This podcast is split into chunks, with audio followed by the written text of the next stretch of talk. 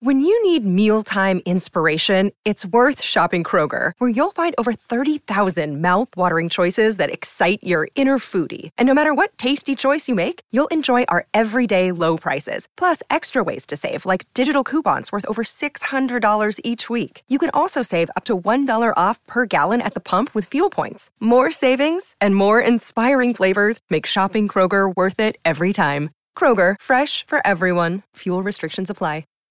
We took it all. We brought them to our land. An endless night, ember hot and icy cold. The rage of the earth. We made this curse. Carved it in the blood on our backs. We did not see. We could not, but she did. And in the end, What will I become? Senua's Saga. Hellblade 2. Play it now with Game Pass. Anatomy of an ad. Subconsciously trigger emotions through music. Perfect. Define an opportunity. Imagine talking to millions of people across the U.S. like I am now. Identify a problem. Creating an audio ad is time consuming. Offer a solution. Utilize cutting edge AI. Imagine creating all that in under 30 seconds. Well, we did to create this ad. To learn more about AI in the audio industry, download the white paper from audiostack.ai. You're listening to this week's excerpt from the Dear Prudence podcast. To get the full-length members-only version every week, join Slate Plus at slate.com slash prudypod. Dear Prudence. Dear Prudence. Dear Prudence. Dear Prudence. Dear Prudence. Dear Prudence. Dear Prudy. Do you think that I should contact him again? Help. Help. Thanks. Thanks. Thank you.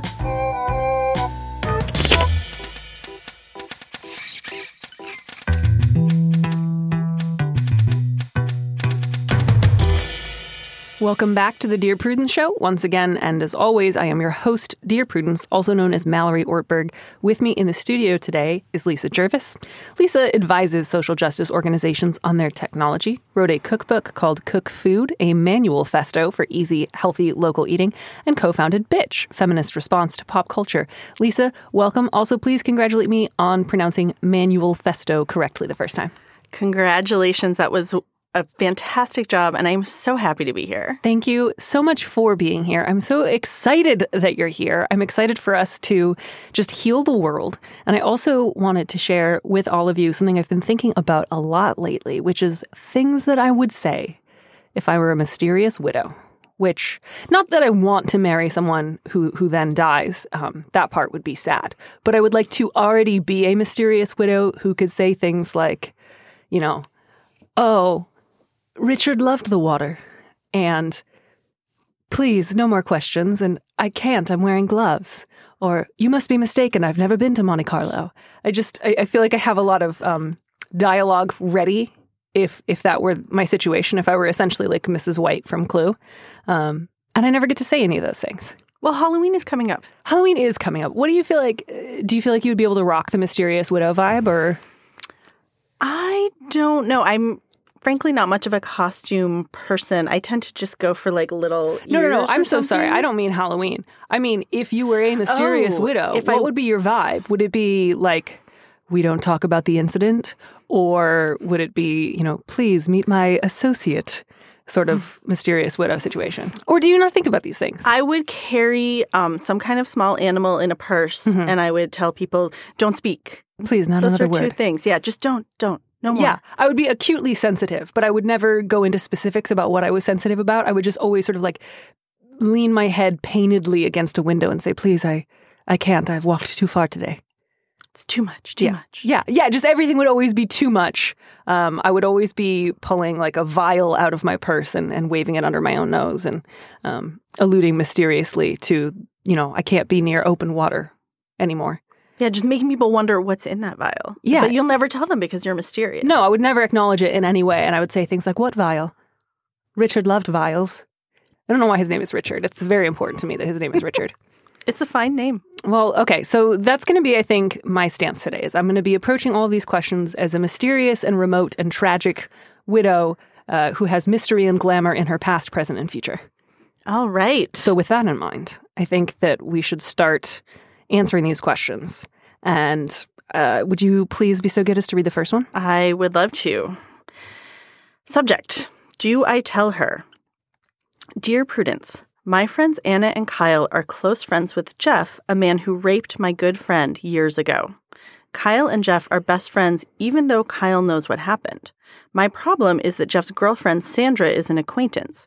She is an outspoken feminist and often posts on social media about how important it is to cut abusive people out and hold rapists accountable. I have no idea if she knows her boyfriend is a rapist, and I'm not sure if I should tell her or not. It haunts me, and I know I would want to be told if it were me. Unfortunately, doing so would end my friendship with Anna and Kyle, who have chosen to stand by Jeff. Am I morally obligated to tell Sandra the truth? Should I assume she knows and butt out?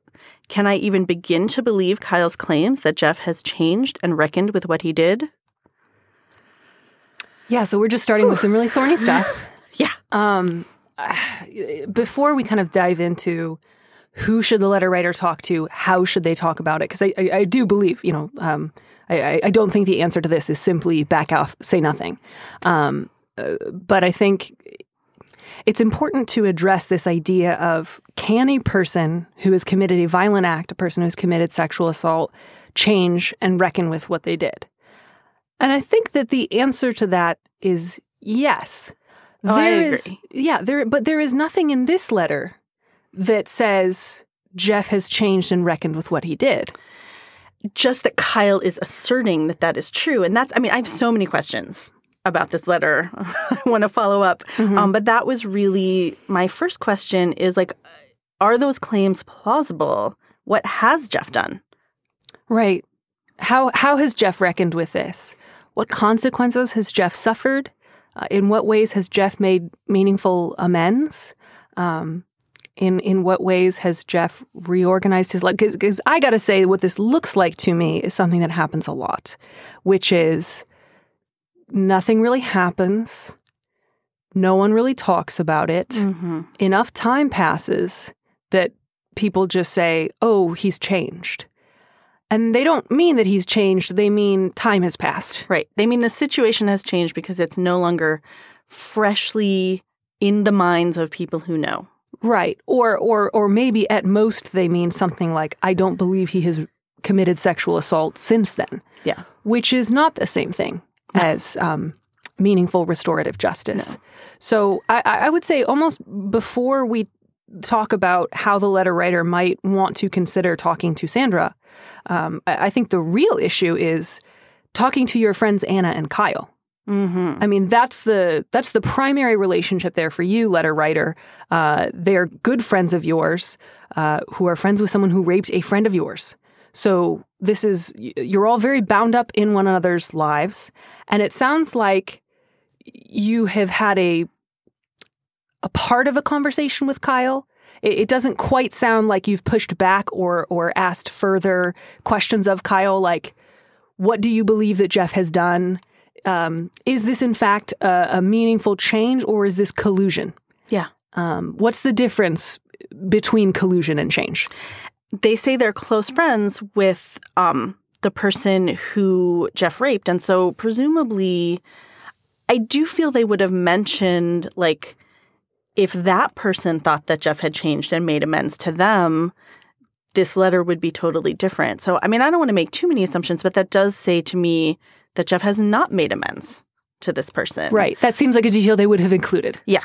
Yeah. Um, so, wh- what's your sort of thought of what would be a good way forward for this letter writer? I I definitely think that the letter writer should talk to Anna, Anna and Kyle and find out, you know, what, especially these, you know, they mention the the claims that Kyle has made that Jeff has changed. Like, what are what are those claims? Is there a way to assess like the reasonableness of them or the plausibility. Um, yeah, there's there's also something that, that also jumps out to me is uh, the letter writer believes that if I were to talk to Sandra about the fact that her boyfriend raped a friend of mine, this would end my friendship with Anna and Kyle. And that again suggests to me that what they are calling changing and reckoning is in fact uh, enforced forgetfulness, uh, diminishing the seriousness of what he did, pretending everything is fine, and papering over uh, a, a, deeply violent violation of somebody else's uh, boundaries uh, and, and, and right to bodily autonomy. So if if your friends, if, if you believe that on some level, simply talking about the fact that Jeff once committed rape would end your friendship with them, then I think your friendship with them needs to end because your friendship with them rests upon your pretending this guy didn't rape somebody. And that's not worth doing. There's it, no friendship that's worth doing that for. It's certainly deeply troubling about the friendship. I mean, I just want to know more. I mean, my perspective on this, it's interesting. I read this question and I was like, wow, I actually have some deep feelings about this from my own experience, which is that I know that people can change. I actually have two people I've been close with in my past, actually like past boyfriends who in their youth both did commit sexual assault. Wow. And yeah. Um, and did change their lives because of it.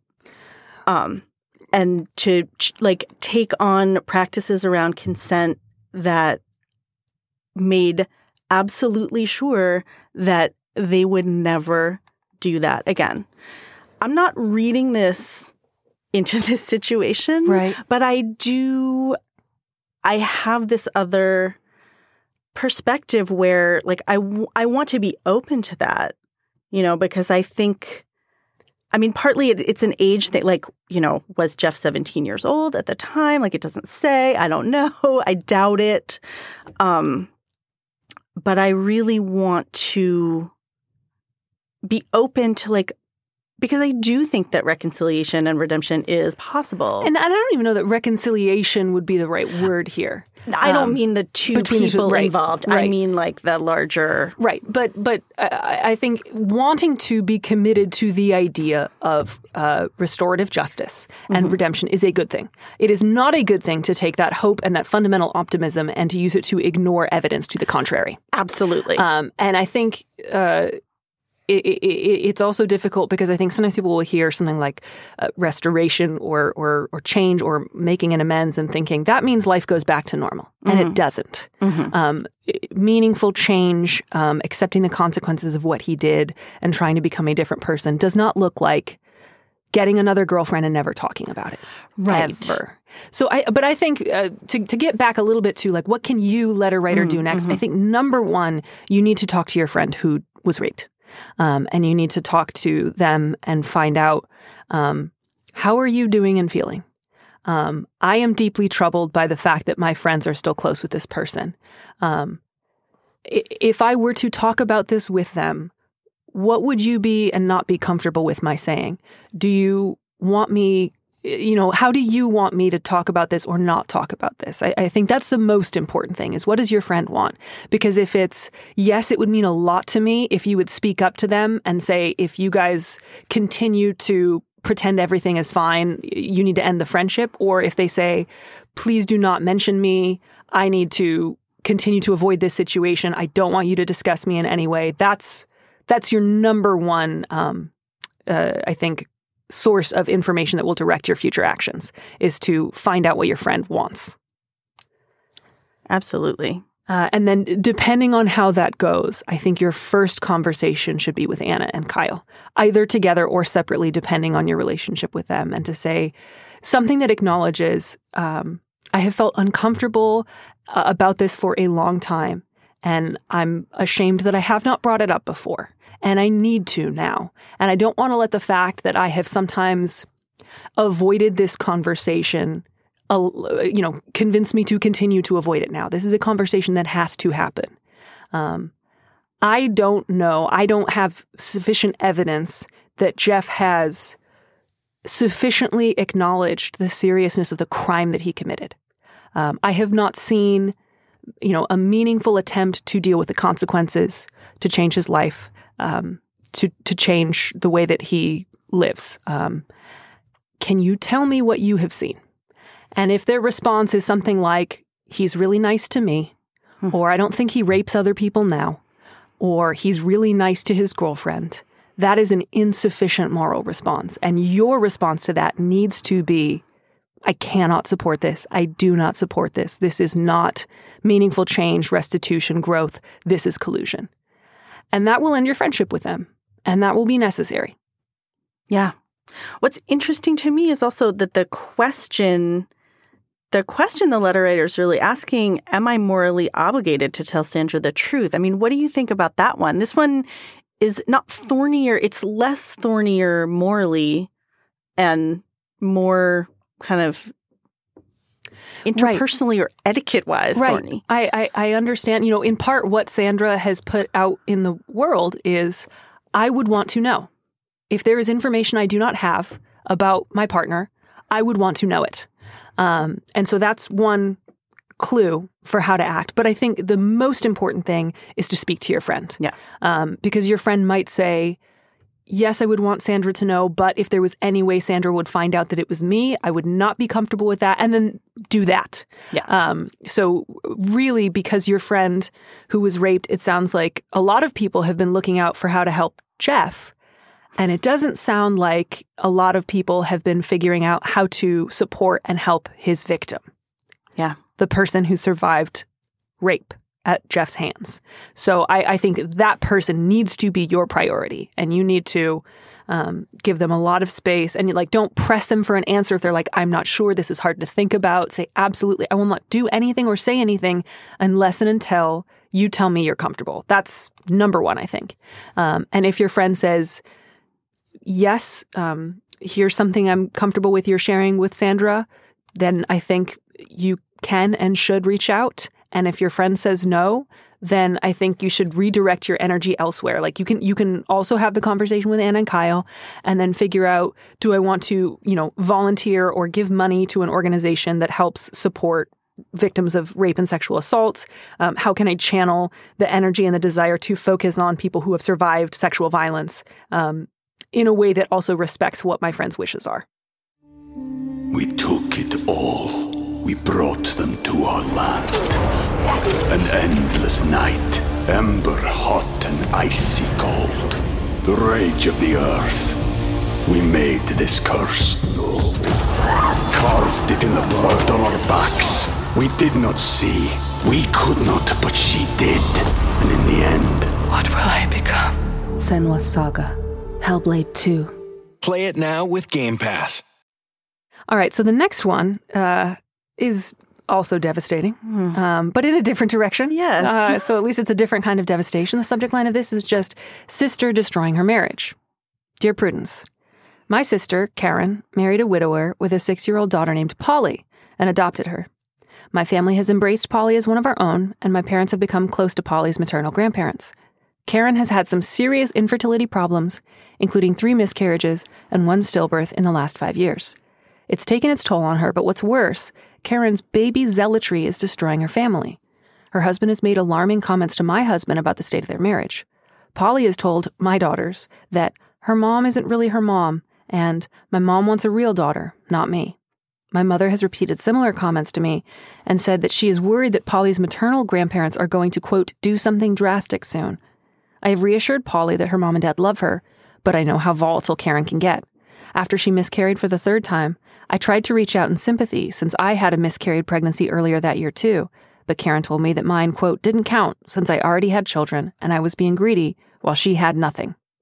I don't know what to do. Everything feels as fragile as a house of cards that will come down as soon as I breathe wrong. What can I do here? Hmm. Oh, Polly, yeah. I feel so bad for that kid. I do too. I mean, that my main response after reading this letter is just like, as many adults as possible in Polly's life need to just be as loving with her and just shower her with love and care and kind adult presence. Yeah. I, I mean, I cannot imagine a six year old who has absorbed the lesson. My mom isn't really my mom. Um, and she wants to have a real daughter, and that's not me. Uh, I mean, the vi- like the violation of her sense of personhood, um, and and the fact that she should exist. That's just unspeakably painful. It is. It's so heartbreaking.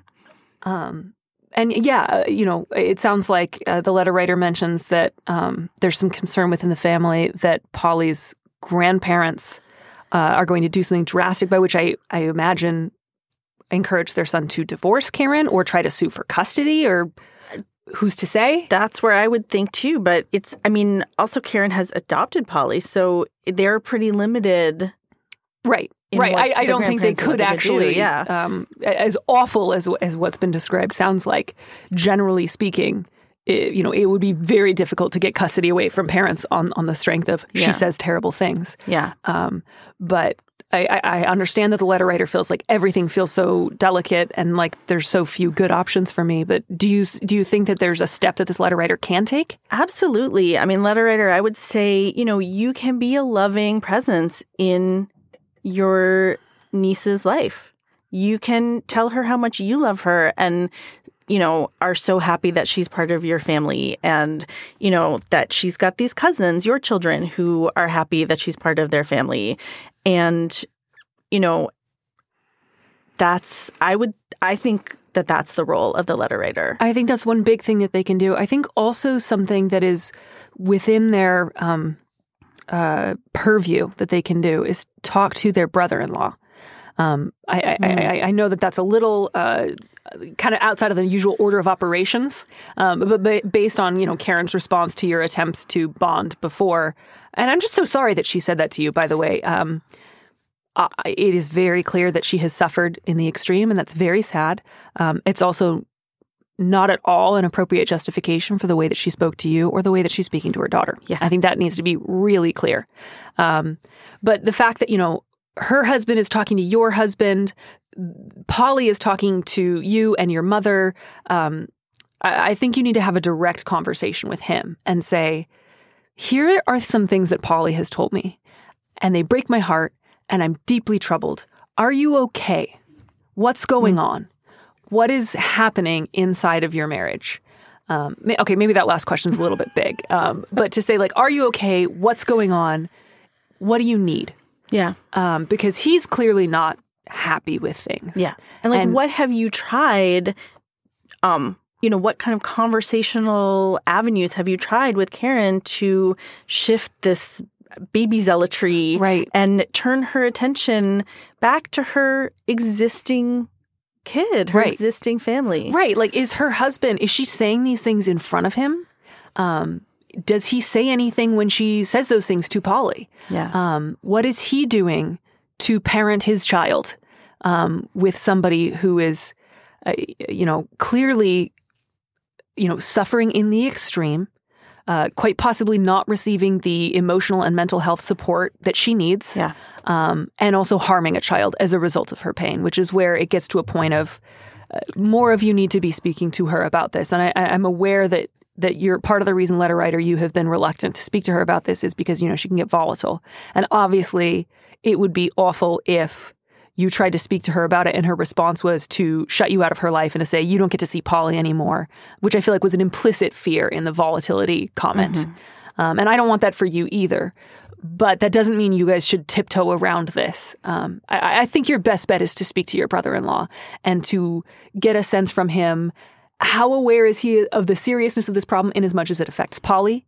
Uh, what can you do to help support him as he makes decisions based on what's best for his daughter? Because she should be his priority right now. I mean, helping Karen get the support that she needs and to to make right what she has done wrong, that's also important, but Polly should be number one. Yeah. Well, doing those things will also help Polly. Right. I think. So that's, you know, I see those as part of a larger set of activities that will um you know, that will help Polly. If Karen gets some help, presumably she can resume I mean, I have to assume that when she adopted Polly, you know, it it sounds like it sounds to me like there's been a shift. Right. You know, so if she can kind of re-access her her parental feelings, um, or kind of get back in her right mind about Mhm. it.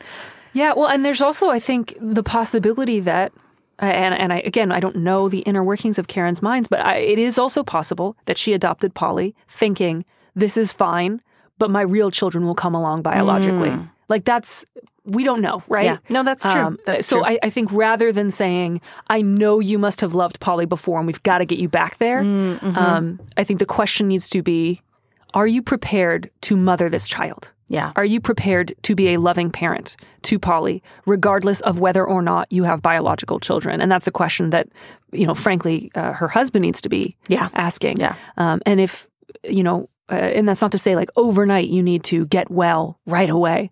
Um, but if she refuses to access support, if she refuses to acknowledge that there's a problem, if she just, if her only response is, I have suffered so much that none of my behavior or actions can be questioned, um, then I think the husband will need to make some very difficult decisions. Yeah, Um, I agree. I mean, something, the last line of this letter, everything feels as fragile as a house of cards that will come down as soon as I breathe wrong. Okay, that's the second to last Mhm. sentence. That I, I kind of think, well, breathe wrong. Yeah. You know, like do you don't more than breathe wrong, like say what you need to say because this house of cards is not good for this child. Right. The goal here should not be down. preserve this house of cards. Exactly. It should be build a new house. Yeah. There needs to be change. Yeah. Serious change. And I'm just so sorry. It is so painful when you can see somebody harming a child like that, but it is not your child. Um, and all you can do is encourage and influence and support rather than say, you know, if, if this were the husband writing to us, we could say, at the very least, if you do your due diligence and really, you know, try to work through this together and you believe the answer is no, at least I could say, well, you could be a single parent. That would be better. Yeah. Yeah. Um, than, than a lifetime of this. Yeah. Um, But also, I mean, you know, my family has embraced Polly as one of our own. So the other family members, I think, can also really step in Yeah. and just love this child. Yeah, and and let your let your brother-in-law know we are here for you. Um, we will we will do anything in our power to spend time with Polly, to to love her, to shower her in attention and affection, um, and, and to pick up the slack. Yeah. Um, and so you know, like let him know that you are there, um, because I think that that will be really helpful. Um, man, Yeah. All right, we are moving into uh, slightly less, you know, like life altering questions, which is really nice to kind of move towards stuff that is like, oh, this matters, but it's also, I'm going to be okay tomorrow. Yeah. Yeah. My, my kids are safe. There's easy there's easy advice Yes. about this letter, I feel. Yes, yeah. So, yeah. So I'm looking forward to hearing what is your easy advice. I'm curious if it's the same as mine. So All the right. subject line of this letter is just photo letdown. Dear Prudence, my husband and I got married a couple of weeks ago in a destination wedding. We hired a photographer after a lot of research and spent a big part of our budget on her. We just got the photos back and I'm so disappointed. The photographer's style is there, which I still love, but there are very few photos showing off the gorgeous venue and very few good ones of my husband and me. I don't even have a single picture with my parents. I don't know if it was my responsibility to be more proactive about telling her what I wanted in the moment, but it's the first time that I've gotten married. And the last, I hope. I'm so sad whenever I think about it, even days later. I want to tell the photographer that I'm disappointed, but the only outcome I can see from that is hurting her feelings. I missed my only opportunity for great photos, and there's nothing more to be done here, right? Do I just need to get over this? Do I have any other options? Well, I think first of all, yes, talk to her, talk to the photographer. You don't have to giving constructive feedback and telling a service professional that their service did not meet your expectations. If if they are truly a professional, it's not going to hurt their feelings. It's good information for them. They need to know it. Um, and they will, in all likelihood, it, like again, if they're any kind of professional, they will want to try to make it right with you. Yeah, it's possible that they have some like B roll on their camera that they haven't sent. Um, and also, this is not a conversation where you have to say, "I hate you. You're a monster." Exactly. Um, like you, you have both positive and negative feedback to give this person, right? Like you can say, "Thank you so much. Um, I loved your style." Um, that that part was wonderful. Uh, I realize I wish I had said something in the moment um, because I would love to have more pic- pictures of me and my family or pictures of the venue. Do you happen to have any more? Um, and if the answer is no, you can say, you know, uh, obviously at this point there's nothing we can do, but uh, in the future, I hope uh, you can either ask more questions of of the uh, people getting married uh, in question, or um, try to get more family photos. And that's also something on you. Like, yes, probably you could have said in the moment, I want to make sure I get pictures of my family. It's also understandable that on your wedding day you were distracted. Um, you know, it's it's both our responsibility to let other people know what we want, um, and it's also a photographer's job to do their best to anticipate the needs of their client. Um, so you don't have to say like you did a bad job, you're you're bad, uh, but you can say I wish I had done this. Maybe in the future it would be helpful in case somebody like me forgets to think about it on the day of because they've got so much to think about. Uh, and you can say that kindly and professionally. Uh, you can also, by the way, uh, ask around people who attended the wedding because often people take pictures on their phones. Yes, that was another piece of advice I had. Just put out the call to all your guests and say, "Hey, I would love to have you share your pictures with me."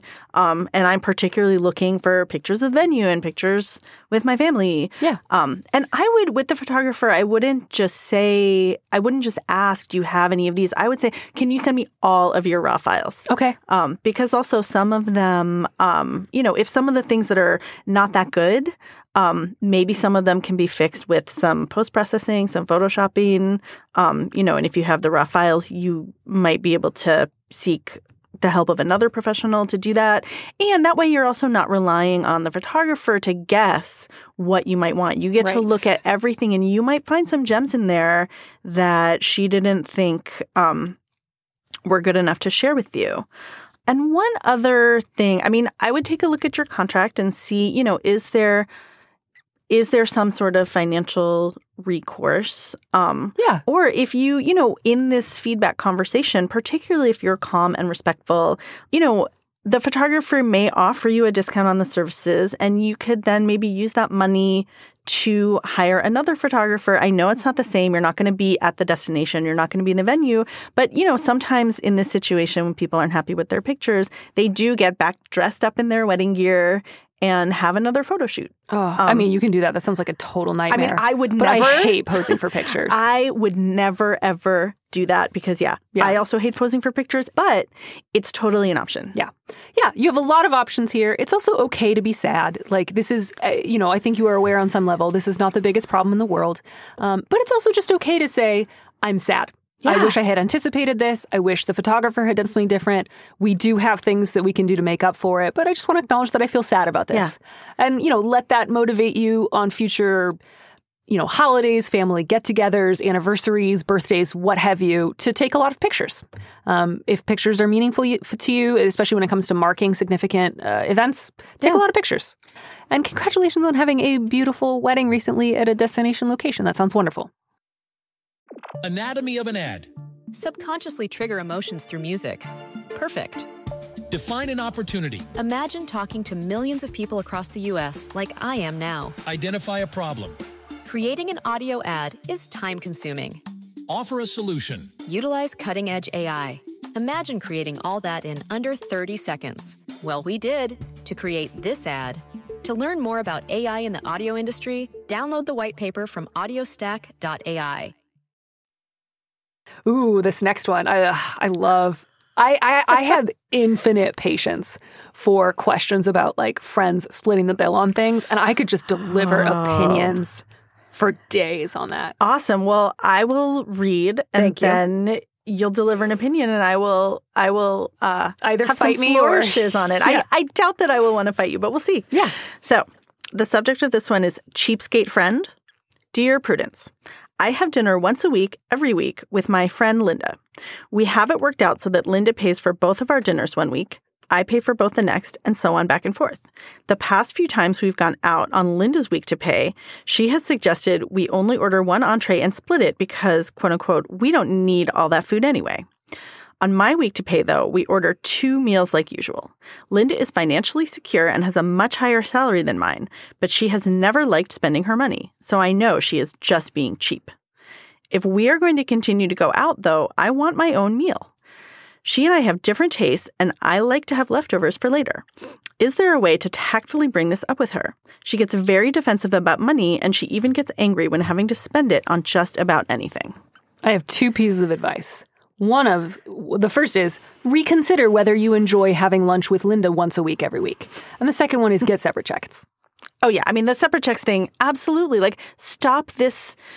This is not working for either one of you. Yeah. No, it's crazy. Just pay for your own food, each of you. Yeah. Yeah. No, uh, obviously there's different dynamics in the friendship that you may want to address uh, if it feels like not just during these lunches but at other times you feel like you have to manage her anger about having to spend money on things.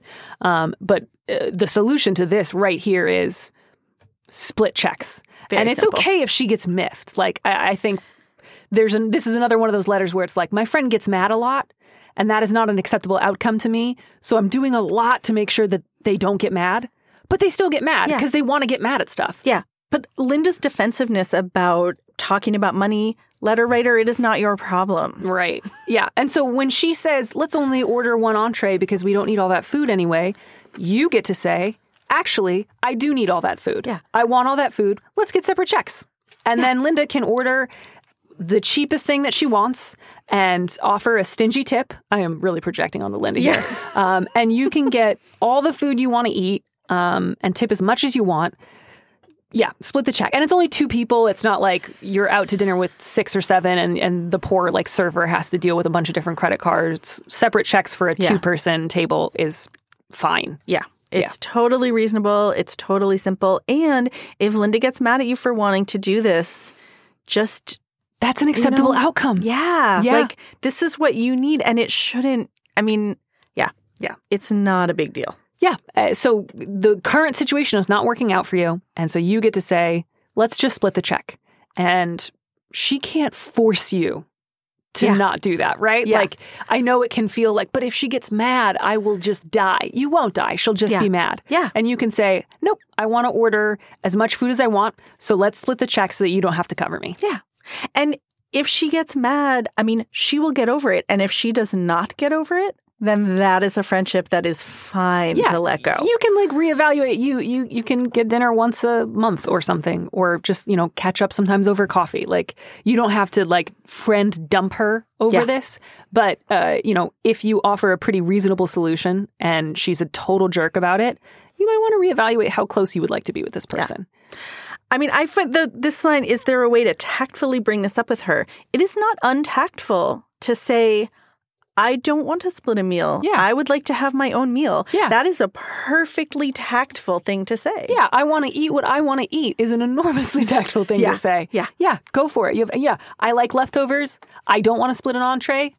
All of that is tactful. None of that is rude. Yeah. Um, Linda is being rude, and you are worried about making her mad, so you're trying to be extra polite to make up for her politeness deficit. But that is not going to be your solution. Well, you know, I can say one more thing actually about Oh, this yeah, go for it. friend, Yeah. which is, I mean, I, I stand by everything we have said, and I do feel a little bit cautious around, you know, letter writer, you are making some assumptions about Linda's finances and her financial security. And, you know, she might have crushing student loans. She might be supporting other people.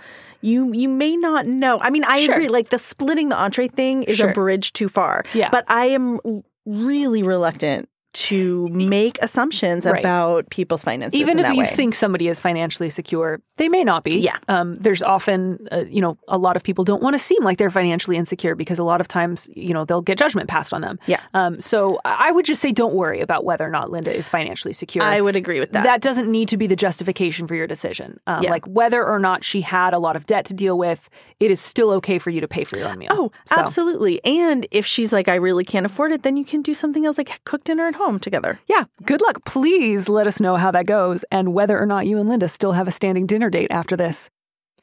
All right, so next up, we've got a voicemail. Hi, Prudence. My name is Kate. I am calling with a problem with my mom. I love her very much, but whenever we talk on the phone, which to be honest is usually five or six times a week, which is more than I would like to talk on the phone, but whenever we talk on the phone, uh, we always end up talking about her.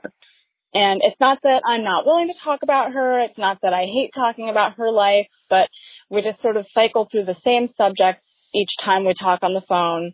Her job, money, dating, etc. Um, it's not that I feel like I need to talk about myself all the time. It's just that I want to be able to express to her that I want her to care about me as well. I don't want to just butt in with, so anyways, about my life. But in any case, if you have any advice for how to uh, get my mom to reciprocate a conversation rather than be one sided, that would be great. Thanks. Oh, listeners, I sure wish you could have seen our faces when we heard that line about five or six times a week. How do we feel about talking to our mom five or six times a week for this uh, caller? We feel that's too many times. We sure fucking do. Whew. Yeah. Wow. Uh, so, a lot of options for you. Which So is many options. Great, because so far you've tried nothing, um, which is not like a criticism of you. It's just really good news because it means there's a lot of things you can try. So many things. I'm Um, actually, I feel really hopeful for you, letter writer, because I feel like there's so much, and you say it right in your in your voicemail. You love your mom. Mm-hmm. You know, you have a good relationship with your mom. So this is fantastic. Yeah, so I think you can absolutely address with your mother the fact that when you guys talk, it's very one sided. That's its own issue.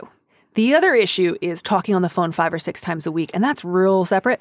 And that's one where you get to not answer her calls and maybe send her a text that says, Don't have time to talk today. I'll give you a call Thursday. Uh, you do not have to talk to her five to six times a week. Good gravy. Stop talking to her five or six times a week. That's off the table. Um, I don't even want you talking to her two or three times a week. I want you once a week. Once a week is perfect. We are putting you on a talking to your mom diet. we are done with that. Yeah. That's that's over. Once a week is a wonderful frequency to talk to your mom as an adult. That is It's close. perfect. Yeah. Talking to your mom on the phone once a week, fantastic. Um, and frankly, if somebody wants to talk to their mom five or six times a week and it's working for both of them, it seems like a lot, but that's fine. Great. You're really close. Wonderful. Enjoy that. But five or six times a week when all you're doing is going, uh huh, yeah, uh huh, that does sound difficult. That is, no, that's not working Yeah. for either of you. That's not good. Yeah, no, no, it's not. Um, so, you know, when your mom, it, uh, my guess is your mom calls more than you call. I I would imagine. It sounds like it's your mom calling a lot. Um, and you can say, I don't have time to talk today. I'll call you Thursday. And if she, you know, is like, no, it's really urgent that I talk to you today, you get to say things like, I can't talk on the phone every day. I'll call you Thursday. That doesn't work for me. Um, which sound like awful, cruel things to say. They're not. It's a very normal and okay thing to say. totally normal. And you can even say, I love you, mom. I'm super busy today. Yep. Yep. Or even just, I don't have time to talk today. Like, you don't even have to start going into what you're busy with. I don't know if Mm. your mom's the kind of person who would say, well, what about if you call me before you go to bed? Um, like, because That's a good point. Because sometimes responses invite- to that are, oh, you're really busy, but you want to talk to me as much as I want to talk to you. Let me find a solution. When what you Mm. really want to say to your mom is, I am not available to talk today, not help me solve a problem so that I can talk to you today. And good luck. Keep us posted on how that goes. And if nothing else, please, please, please stop taking five or six of her calls a week. Just, it is okay to not pick up. My goodness. Yeah. Five or six times a week. I'm going to be thinking about that a lot tonight as I try to fall asleep. and I love my mom. She's a wonderful lady. She's great. Yeah. We do not talk six times Yeah. a week. I love my mom. We talk every two weeks. It's fantastic. I do send her a lot of memes. Mm. So there is that. Um, Lisa, thank you so much. This was such a delight. Thank you. I really, really enjoyed fixing everyone's problems with you. I, I, I did too. I didn't realize this was such a like family and particularly like mother heavy episode, but it was great. I think we healed the world. Yeah. Thanks for listening to Dear Prudence. Our producer is Audrey Dillon. Our theme music was composed by Robin Hilton. Don't miss an episode of the show. Head to slate.com slash Dear Prudence to subscribe. And remember, you can always hear more Prudence by joining Slate Plus. Go to slate.com slash plus to sign up. If you want me to answer your question, call me and leave a message at 401 371 DEAR, that's 3327, and you might hear your answer on an episode of the show. You don't have to use your real name or location, and at your request, we can even alter the sound of your voice.